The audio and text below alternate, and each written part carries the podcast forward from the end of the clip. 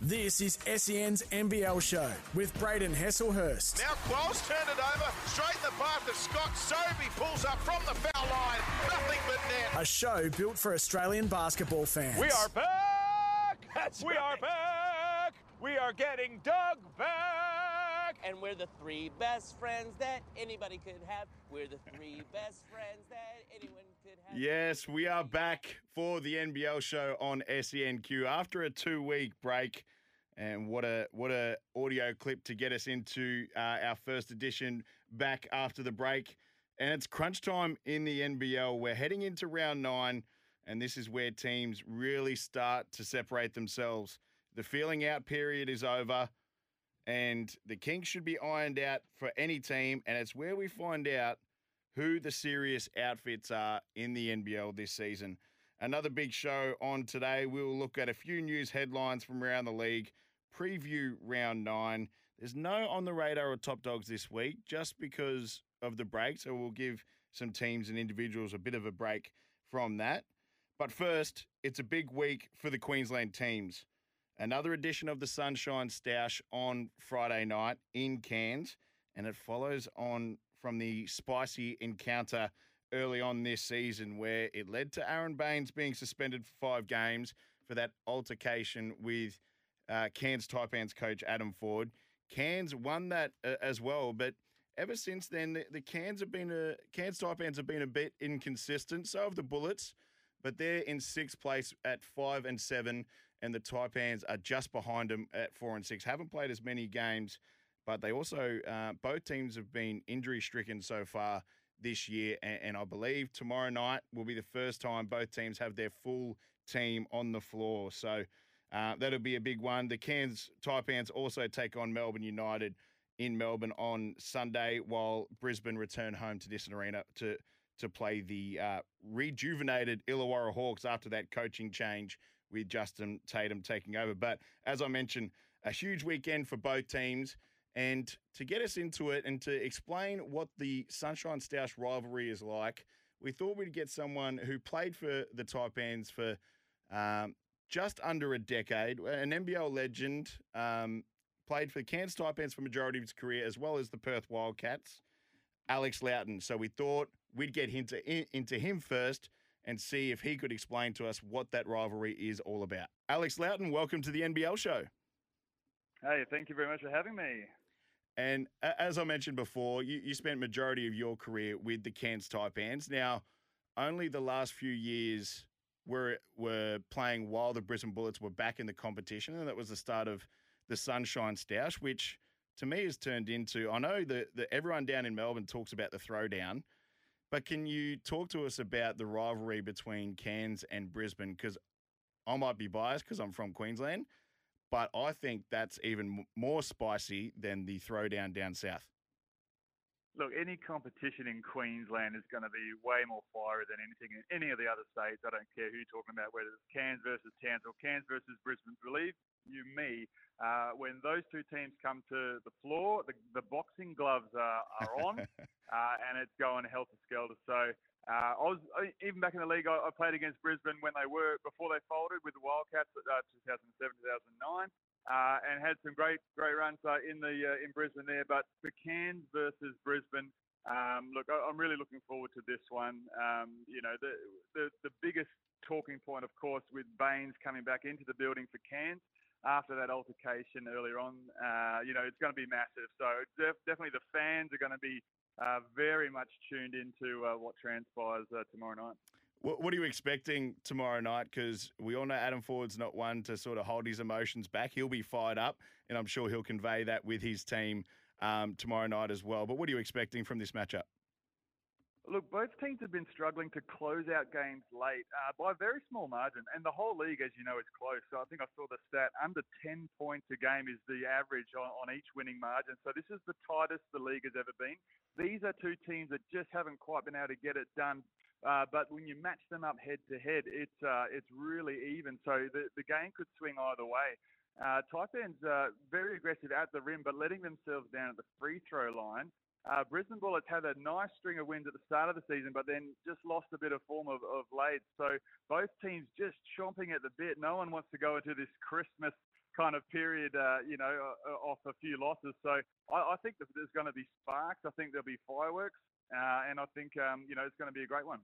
What What are your thoughts on the Taipans early? Uh, we spoke about it a little bit earlier, but the Taipans coming off a really good year last year where they made the semi-finals, and there was a lot of expectation on on them this year as well with the addition of Taran Armstrong, uh, even bringing in Sam Mennenga and uh, Patrick Miller to go along with guys like Sam Waardenburg. but they, they've struggled for inconsistency, but I've kind of given them a pass because they haven't been able to put their full team on the floor. Neither is Brisbane, and I believe tomorrow night will be the first time both teams will be able to put their full team on the floor. But what would have been your your sort of thoughts on the Taipans early on? Oh, look, Patrick Miller is a revelation uh, and, and very much uh, needed a, a, point guard that's going to close out the games. Uh, so that's sort of trading your Hogg last year for Patrick Miller this year. That's a great, uh, great get. Um, and, and Taj McCall is obviously energy plus. Uh, just can get reckless at times, and uh, I think what they're missing the Taipans is just that contribution from the third import, and it's not Josh Roberts' fault or anything. It's just uh, the, the, filling the position is, is only on the five minutes a game, so it's not a position that they've been able to get a really high caliber player. Uh, but that much needed contribution sort of goes missing and it's still with Bobby Klintman, who is a revelation for as a next star. Um, and he's had a bit of health concerns as well. So just just falling kind of a, a player short in really keeping up with the league, uh, and that's cost him those late kind of losses. Uh, it was an exciting overtime loss against uh, the Jack Jumpers last week, uh, and Taipans had done a great job to hold serve on their home floor, but ultimately, similar to the Brisbane Bullets, uh, just unable just to close out against those really high budget teams. Um, but look, I, I think uh, overall we, would hope for a few more wins and be a bit more in the middle of the pack. But you know anything can change with a couple of wins uh, and the momentum can shift, and there's plenty of action to go. Um, but you know, for, for having the full team on the floor, I, I think it's uh, I think it's crucial if you if you can get a bit of luck and have the healthy bodies. It just goes such a long way, and, and it's a momentum thing. When Taj McCall came back into the lineup, it was a bit disrupted, but I feel like he's kind of found his groove a bit now. Um, so the Taipans, you know, it just gives you it just gives you that momentum and something that Coach Ford can can work with, trying to steer this this ship in the right direction. Uh, I think we're the Brisbane Bullets, so I'm excited to see. Obviously, Tyrell, Tyrell Harrison um, just really holding down that big man spot. We saw him in the NBL one uh, earlier on, you know, many years ago, and you could see a, a talent coming through. Uh, but him locking down the, the, the, bulk of the minutes of the big man department, um, you know, and, and obviously Sobey, you know, doing his thing and, and trying to trying to rally the squad to get those victories in. But um, look, I, I think uh, I think it's a, will be a fun one. I think Brisbane, you know, both teams have their double headers ahead of them. Uh, the first chance to, to really unload on that first uh, leg of a double header, but it should be a good one. I, I did speak to Liam Santamaria last week, and and he spoke about how they haven't really gotten as much out of the big combination as they did last year. They had Keanu Pinder and Sam Waardenburg last year, and it kind of that perfect balance of Pinder, who worked inside, and, and Waardenburg, who could do both, but also stretch the floor. This year, they don't have Pinder there. It's Sam Mennenga and Sam Waardenburg. What are your thoughts on that sort of combination and, and how they can try and get going to help this Taipans team? Look, I think I think Waardenburg is crucial. He's a you know second in assists for the team as well, so he's a distributing big man, um, really high IQ. Um, look, I, I, think Sam Warden, uh, Sam Mennenga is, is, delivering more than you know advertised. He's a new a new face uh, and still has time to find his feet. So they, they are missing that Keanu Pinder uh, just attack on the rim. He's just been uh, you know relentless for them last year.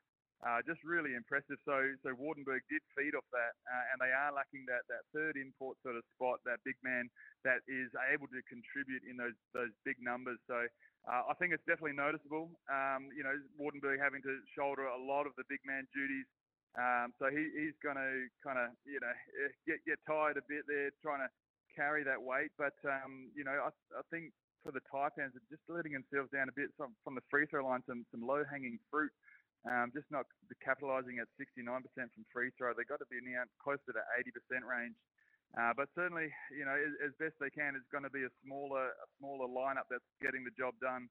Uh, but it's going to cost them sort of late in the season if they if they can't figure out a way to involve those those bigs a bit more and be more effective. I, I really like AK Gak to, to be honest. I'd Yeah, he's been great this season. Get more minutes, get more oh, get more confidence. I love those US games that he was able to flourish. I just sense a bit of you know a bit of friction maybe between Fordy and and Gak in terms of really being in sync.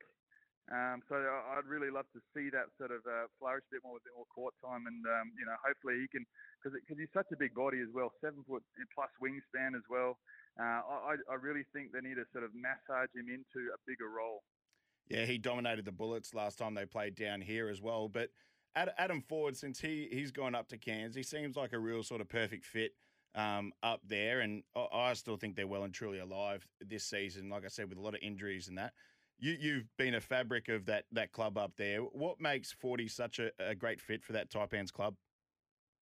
I think Fordy does his due diligence on his recruiting, uh, and I think it's often um, a- luxury that other teams don't realise uh, how much is involved. Maybe uh, he, he really dives deep into these players, and so he, he's got a really sound knowledge of, of who's coming in and what skill set they present. So his development game, his development uh, mindset uh, is, is crucial to the Taipan's success given the budget constraints. So uh, he's able to capitalise or use that to, to his advantage and recruit and assemble these these puzzles, these jigsaws of, of a team, uh, and and then everyone else goes, oh, I didn't see that coming. Well, Fordy saw it coming all the time because it's been on the whiteboard for, for years, probably looking at different players and who who fits in where. So I think that's really respected now amongst the uh, the, the, the basketball fraternity the coaching fraternity for sure that he knows what he's doing, uh, and I think the fans trust Ford. Uh, in, in Ford, we trust, I guess, is the uh, is the mantra.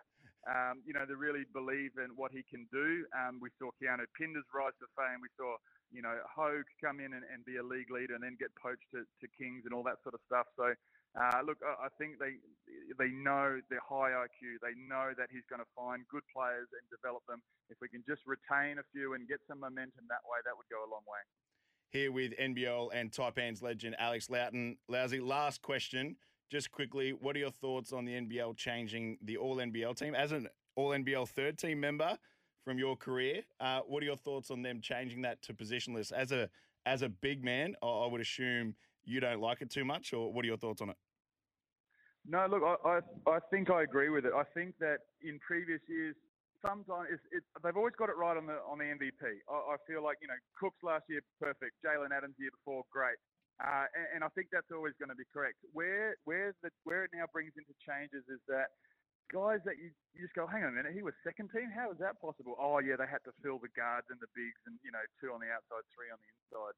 So uh, you know, if I look at last year, Barry Brown Jr. for New Zealand Breakers, I, I think he was you know, in terms of elevating them uh, into that, that upper tier, I think he definitely deserved to be in that first team.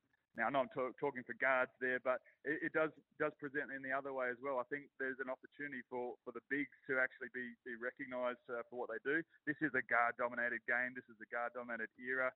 Set the on ball for the guard and sort of get out the way or roll and all that. So I'm a bit sort of I got always a bit nasty about where the, where the league's heading and basketball's heading, but that's that's the nature of it. Um, so the guards are always going to get the first bite of the cherry. But look, I, I loved David Cooks last year. Uh, I, I love bigs that can contribute in so many ways. I'd love to see them get rewarded. And if it presents itself three bigs in the first team um, All NBL would be, would be awesome. Alex Loughton, thanks for your time on the NBL show.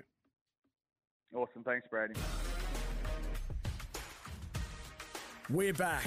This is SEN's NBL show with Brayden Heslehurst, Sobey with some footwork in the jam with authority. a show built for Australian basketball fans. Ladies and gentlemen, can I please have your attention?